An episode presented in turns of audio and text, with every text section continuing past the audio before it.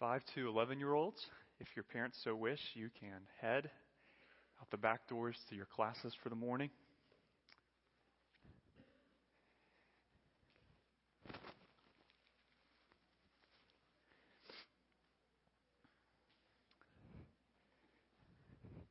If you brought a Bible, please open it to the book of Mark, chapter 4. And if not, or perhaps you've never even cracked a Bible or even own a Bible, have no fear. I will be reading from the Bible, and you will be fine. But if you have a Bible, it has great power as it is working and read. So I commend Mark 4 to you.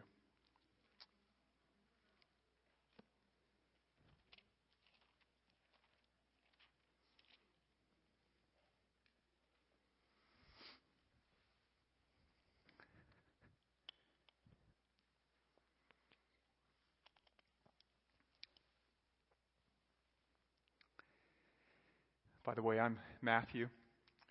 I know many of you see your faces, uh, but if I haven't met you, please take a minute to say hi after the meeting today. Um, our desire is that nobody would walk into this church and walk out a stranger, uh, but that you would experience the love and care of God through community.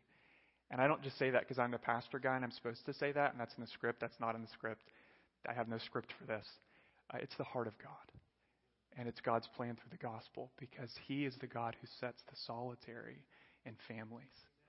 And our prayer is that that would happen here. We actually believe that God does that. We really do. So may it happen. Lord, would you bless the preaching of your word?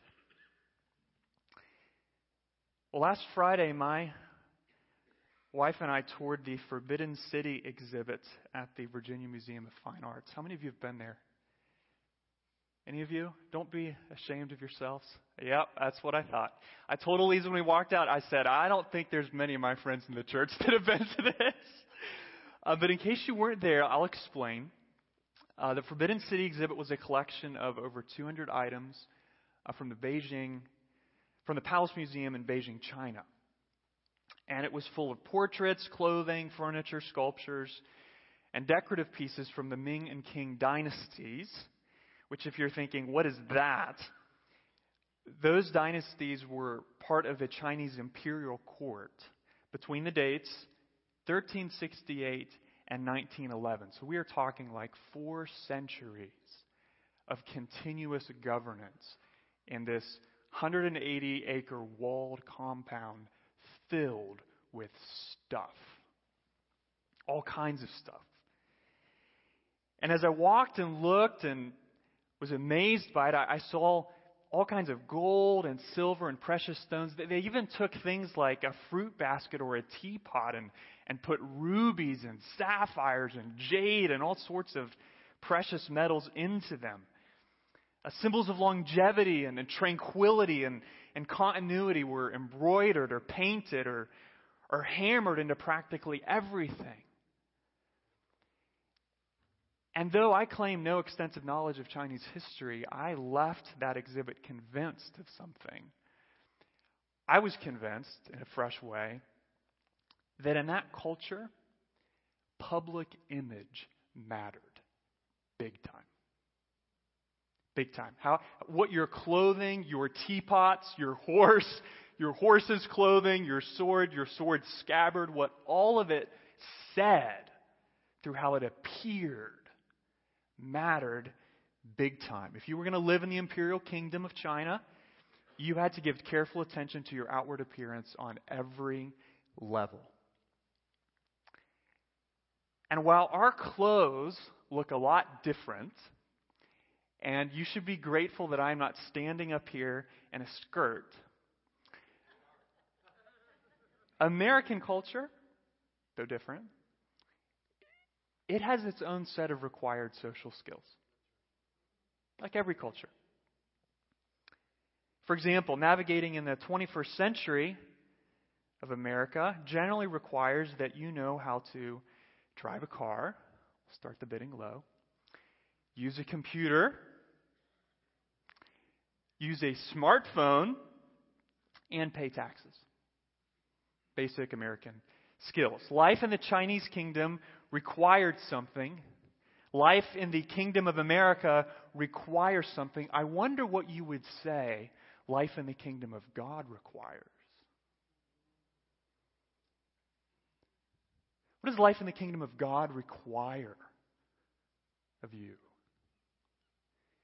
Being a good person? Going to church? Repressing your sexuality? Voting conservative? Reading the Bible? What, what, does, what does life in the kingdom of God require of us?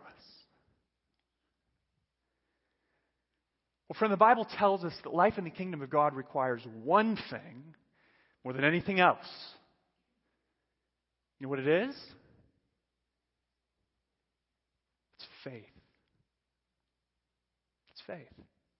Life in the kingdom of God requires faith. Because unlike the kingdoms of this world, the kingdom of God is not defined geographically. The kingdom of God does not exist inside a 180 acre walled compound with crazy stuff inside. The kingdom of God is a relational thing. It's defined relationally. To live in the kingdom of God is to live in a relationship of glad submission to the king. King Jesus. And that kind of relationship requires faith. Think of it this way life in the kingdom of God requires faith in the Son of God. You can't have one without the other. Hebrews 11:6 and without faith it is impossible to please him. Translation impossible to live in right relationship with him. Why? For whoever would draw near to God, whoever would enjoy right relationship with God must must believe that He exists and that He rewards those who seek Him. Faith is trust. Faith is reliance. Faith is leaning hard on the truth that Jesus is who He says He is, and He has done, is doing, and will do everything He promised to do. That's faith. Life in the kingdom of God requires faith in the Son of God. And since last fall, we've been studying, as many of you know, the book of Mark. And in Mark chapter 4, Jesus has a lot to say about faith. And when we last left this chapter, we, we looked at the parable of the sower. My words, Jesus says, my words, his teaching, are like a seed cast on the ground of a human heart.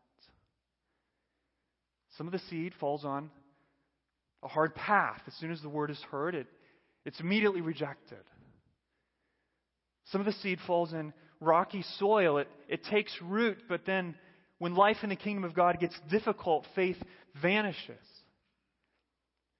Other seed, other words of Jesus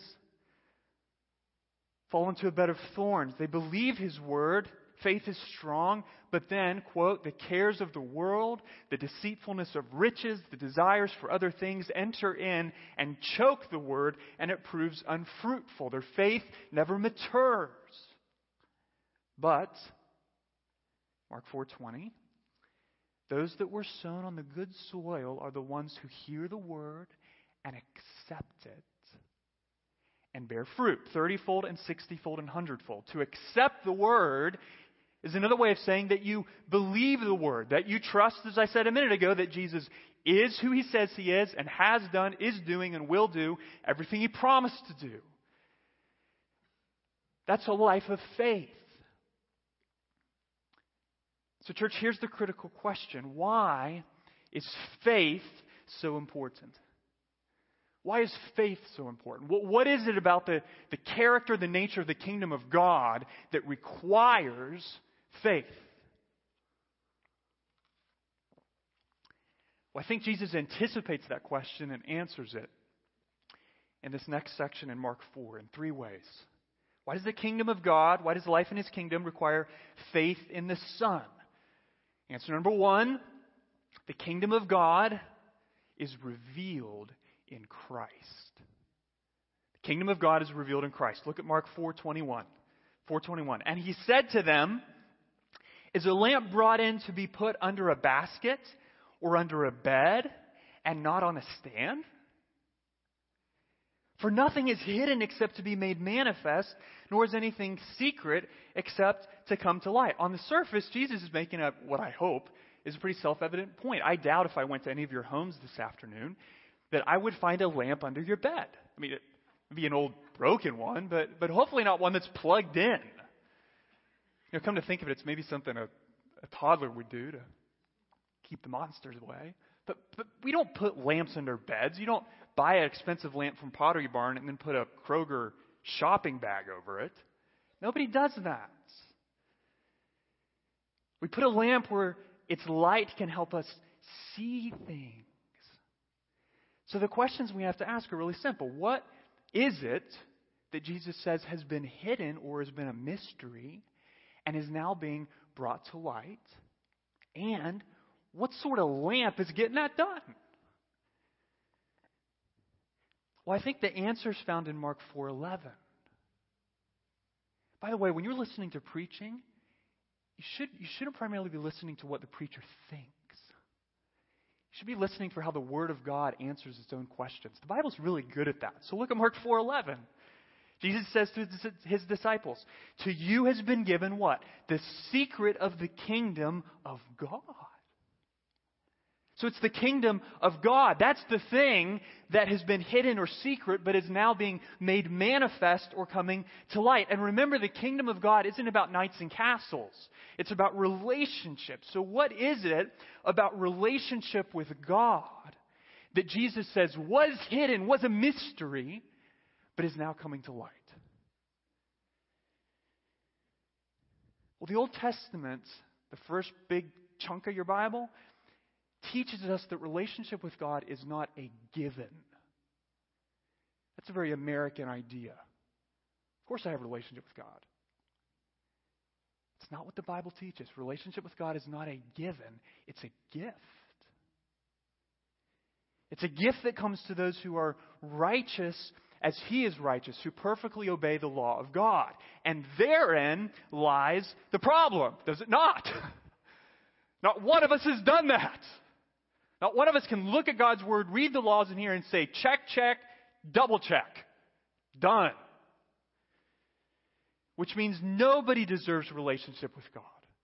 All have sinned and fallen short of the glory of God. And yet, God, all throughout the Old Testament, makes promises like this Jeremiah 31 And I will be their God, and they shall be my people, for I will forgive their iniquity, and I will remember their sin no more. Okay, that much, all the Jews standing around listening to Jesus knew. They expected a Messiah to bring God's kingdom to pass. They, they longed for a Messiah to bring God's kingdom to pass. But the mystery that no one understood until Jesus told them was that he was the Messiah and that he would bring the kingdom of God to pass by being beaten, flogged, and crucified for the sin of the world. A crucified Messiah was like the, the ultimate non sequitur. It doesn't add up. It's a contradiction in terms. If anyone in the universe deserves to not die, it's the Holy One of God, righteous in all his ways. The Messiah won't die. That was a logical conclusion. A, dare I say, a biblical assumption. He can't die. He's God. And God is glorious in power and supreme in wisdom. God doesn't die. 1 Corinthians 1. Paul says, Where is the one who is wise? Where is the scribe? Where is the debater of this age? Has not God made foolish the wisdom of the world? For since in the wisdom of God the world did not know God through wisdom, it pleased God through the folly of what we preach to save those who believe.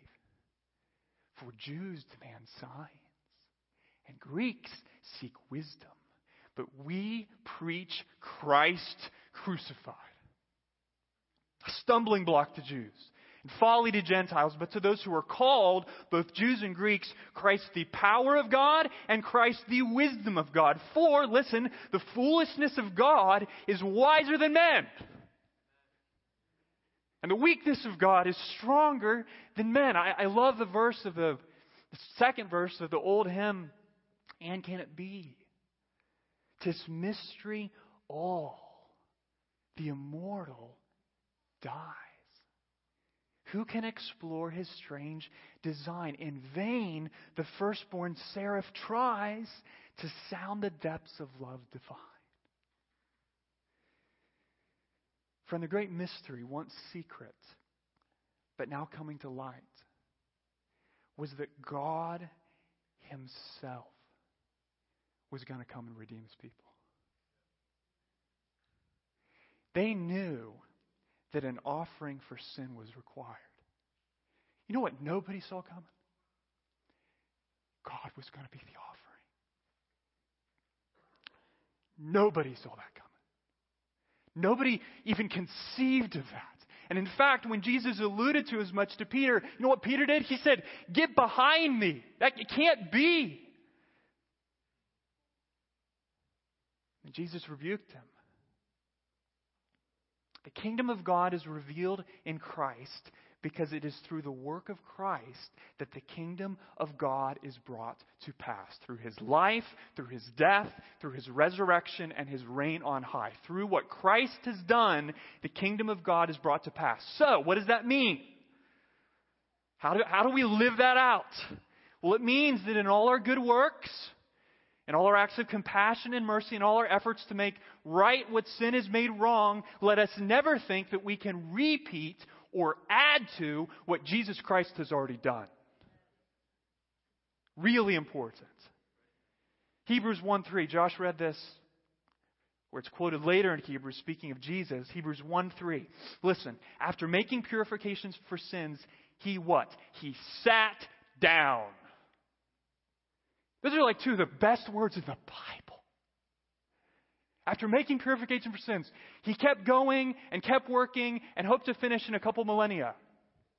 No, he sat down.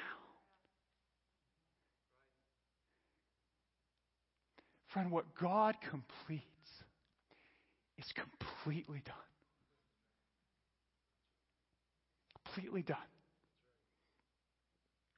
kingdom of God was established by Christ. He sat down because his work was finished. His redemptive reign had been secured once and for all, which means we do not establish God's kingdom. We do not build God's kingdom. We do not expand God's kingdom. That is the work of Christ and Christ alone. The kingdom of God is revealed in Christ and enjoyed through faith in Christ. Apart from faith, apart from relying on what Christ has done on your behalf to make you right with God every day of your life, you never enter God's kingdom. Remember, because Christianity isn't about stopping cussing, going to church, reading your Bible, or voting Republican. Christianity is about entering into the redemptive reign of God through faith in Jesus Christ. That's why life in the kingdom of God requires faith in the Son of God. Because the kingdom of God is revealed in Christ. Mark 4, 23. If anyone has ears to hear, friend, if you have ears to hear right now, let him hear. They said to him, Pay attention to what you hear. For with the measure you use, it will be measured to you, and still more will be added to you. For the one who has, more will be given. And from the one who has not, even what he has will be taken away. What's up with that? What simply means that if you respond to the revelation of God's kingdom in Christ with a heart of faith, God is going to richly reward you.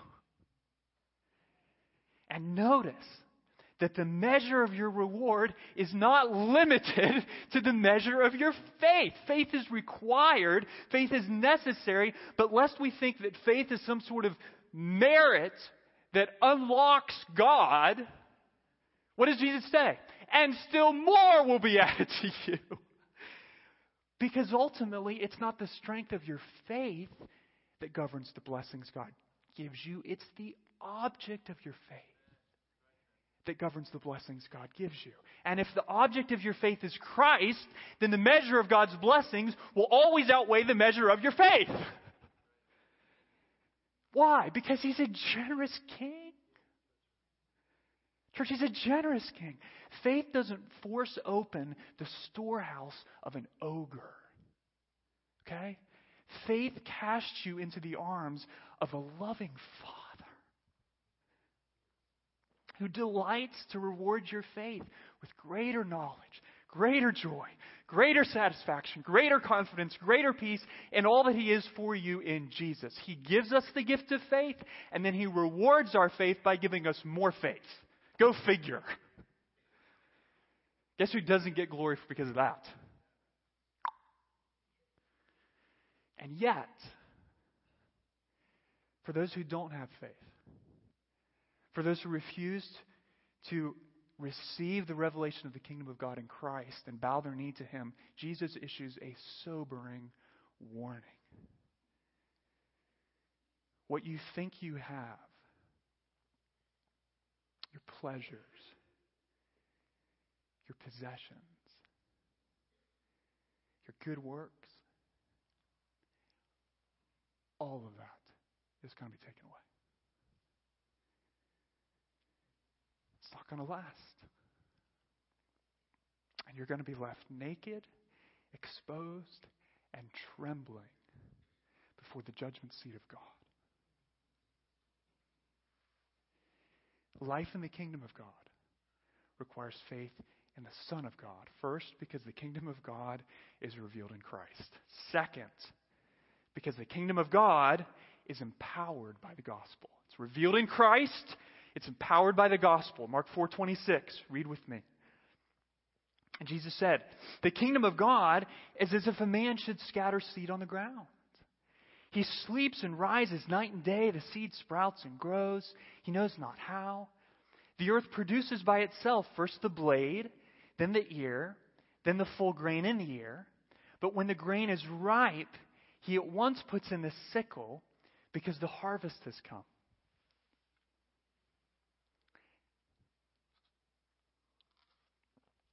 Let's establish a couple things up front.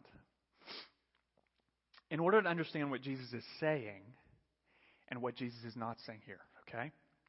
First, we need to remember that parables are designed to illustrate general spiritual principles. General principles. You get in trouble if you start looking for one to one correlations in all the details. So, for example, someone might think, well, God can't be the sower because that would mean that God goes to sleep and doesn't know how the seed sprouts and grows. So he can't be the sower. False. The point of the parable is not that God is an ignorant, lazy farmer. It's not. It's not. Second, we need to remember that there is a difference. Please hear this. There's a difference between the kingdom of God and the gospel. There's a difference. They're not the same. The kingdom of God is the redemptive rule of God over the people of God, achieved once and for all through the person and work of the Son of God. The redemptive rule of God over the people of God achieved by the Son of God. And that kingdom cannot be added to, diminished, or taken away. As I said earlier, it's a decisive work, a finished work. It's why Jesus sat down. And in that sense, the kingdom of God never grows. As Kevin DeYoung and Greg Gilbert say, it is what it is. It can be received or rejected, entered or avoided, but the kingdom of God is never advanced or built or altered today as if some part of God's redemptive rule was left incomplete or unfinished when Christ emerged from the grave. It's not the case. Notice, please notice, that at no point in the parable does Jesus explicitly identify the kingdom of God with the seed. That's deliberate. Why? Because the seed isn't the kingdom of God. The seed is the word of the gospel.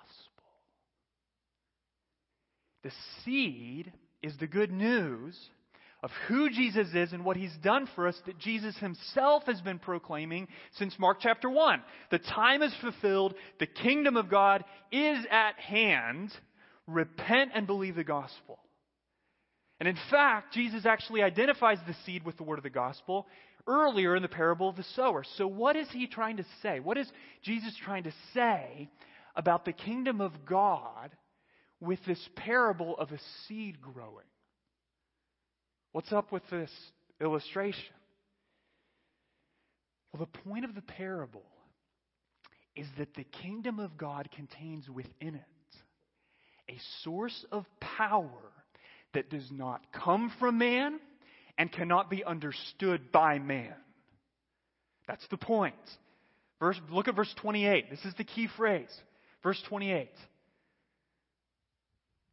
The earth produces by itself, or literally translated, it would read, automatically the earth produces. Why does Jesus say that? Because he wants his hearers to know something. Friend, he wants you to know something. The operative power bringing people into the kingdom of God, and once they're in, making them more like the king, is not the activity or understanding of man.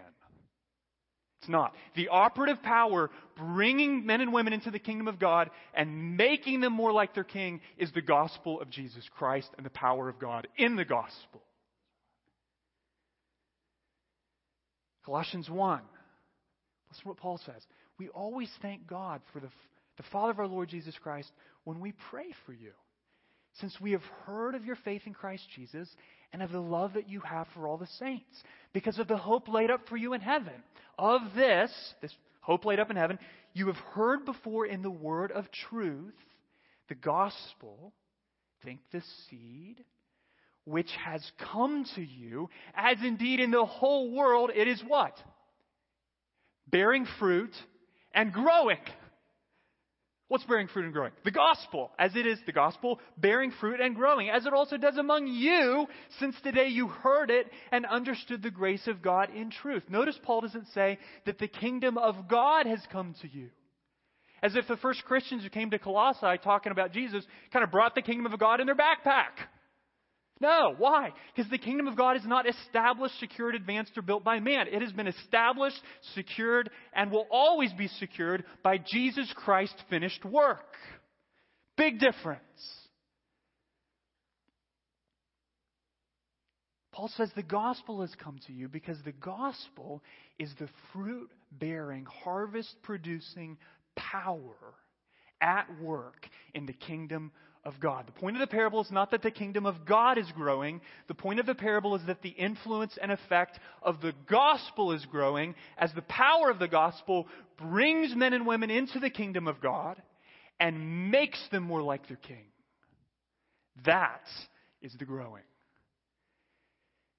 Which means, very practically, the gospel is not a religious idea to be mulled over or contemplated or, or pondered with a preacher on Sunday mornings.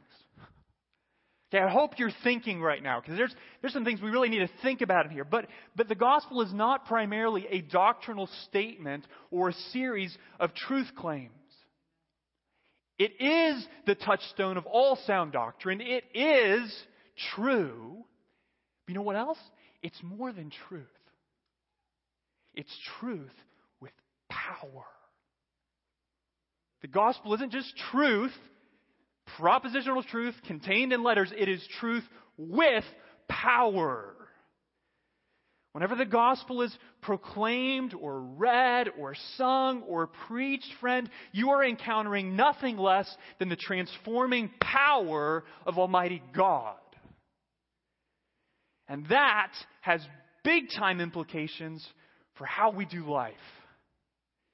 So, parents, listen. If your children are going to enter the kingdom of God and grow into the king's image, what do you think you need to do? Preach the gospel. That's what you need to do. You can't bend your kids' will to submit to King Jesus. But guess what? God can. God can, and God will do it as you remind your kids of the mercy God has shown them in Jesus Christ. Okay, husbands, husbands, what do you do? How do you respond if your wife is perpetually worried, anxious? What do you need to do? Get organized, manage the finances better, take her out to dinner Perhaps. Perhaps. Let's not over spiritualize this, right? You know you need to do more than anything else? You need to preach the gospel to your wife. You need to tell her that because of the life, death, and resurrection of Jesus Christ, God's love for her has been secured. It doesn't change. And if God would die for her, He is not going to withhold every good thing from her.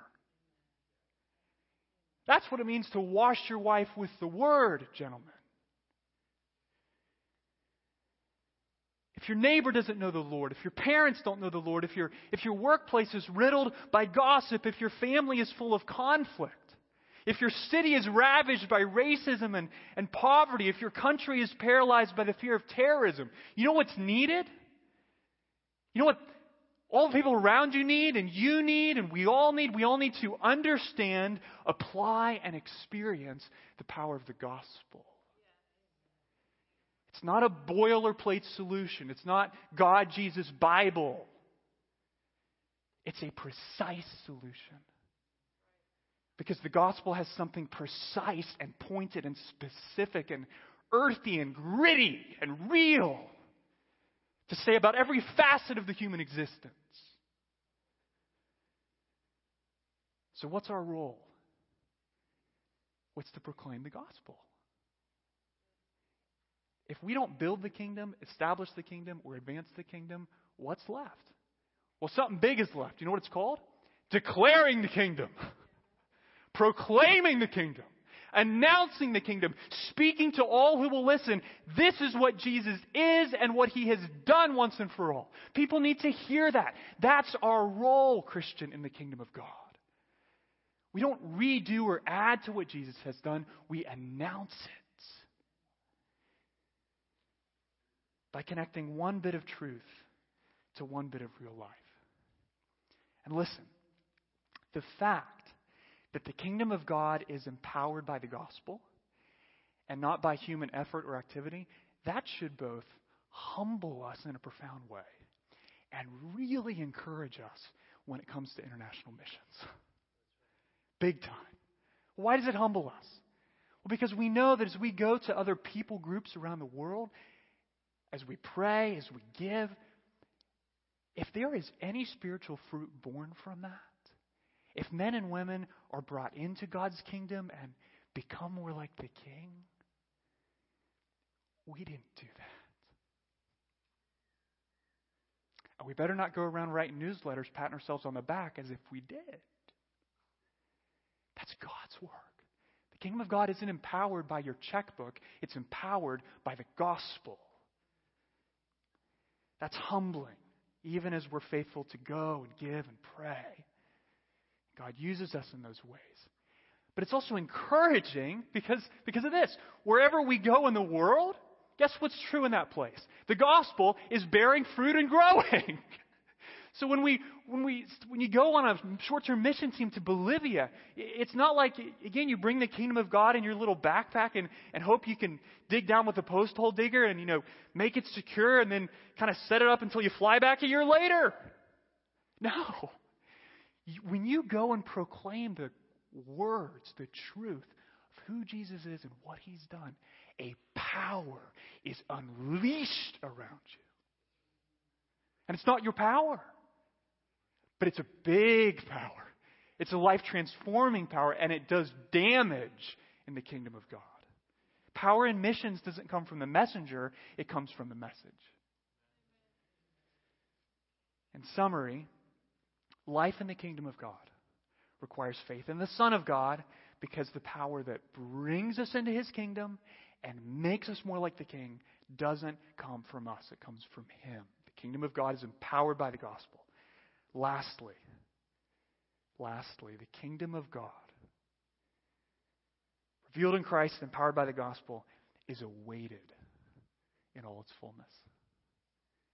Somebody says to you, What's the kingdom of God? Great three part answer. Well, it's revealed in Christ, it's empowered by the gospel, and it's awaited in all its fullness. Look, look back at Mark, Mark chapter 4, verse 30. And he, Jesus, said, With what can we compare the kingdom of God? Or what parable shall we use for it? It's like a grain of mustard seed. Jesus had a thing for seeds, which, when sown on the ground, is the smallest seed of all the earth.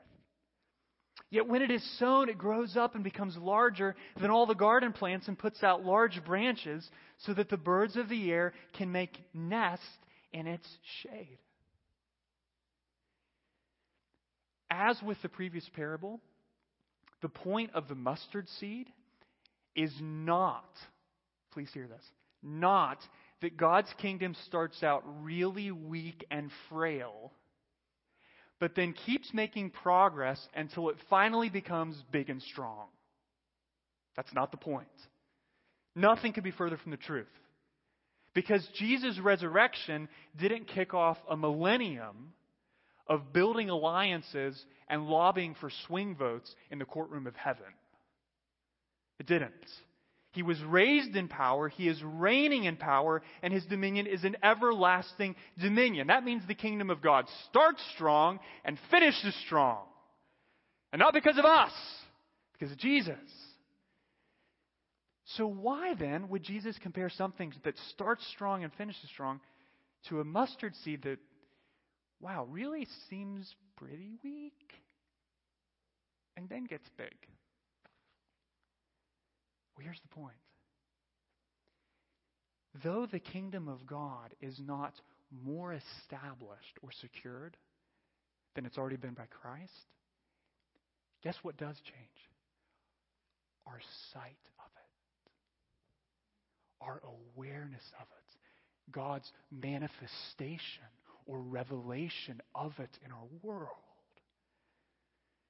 What presently appears in the eyes of men as weak and insignificant, who God is and all He's doing, will one day prove to be of cosmic importance. That's the point. That's the point. The kingdom has been secured by Christ once and for all, but it's only manifested in part until Jesus returns to make all things new. And that means, in a, in a very real sense, the kingdom of God is both already and not yet. Its, its future, the not yet, isn't in question. It's not kind of like we're sort of rolling the dice, hoping the not yet part comes in to land at some point. The resurrection of Christ guarantees the return of Christ. They hold together. But until he returns, we're waiting for something.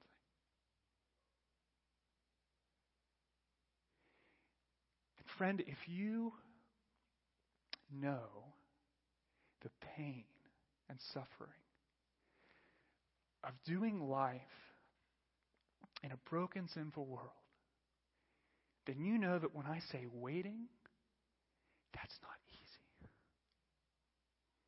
It's not easy. That's really hard. And it's why scriptures like Romans 8 are so helpful. For we know. That's a faith word. For we know that the whole creation has been groaning together in the pains of childbirth until now. And not only the creation, but we ourselves, who have the first fruits of the Spirit, groan inwardly as we wait eagerly. You want a great description of the Christian life in the kingdom of God today?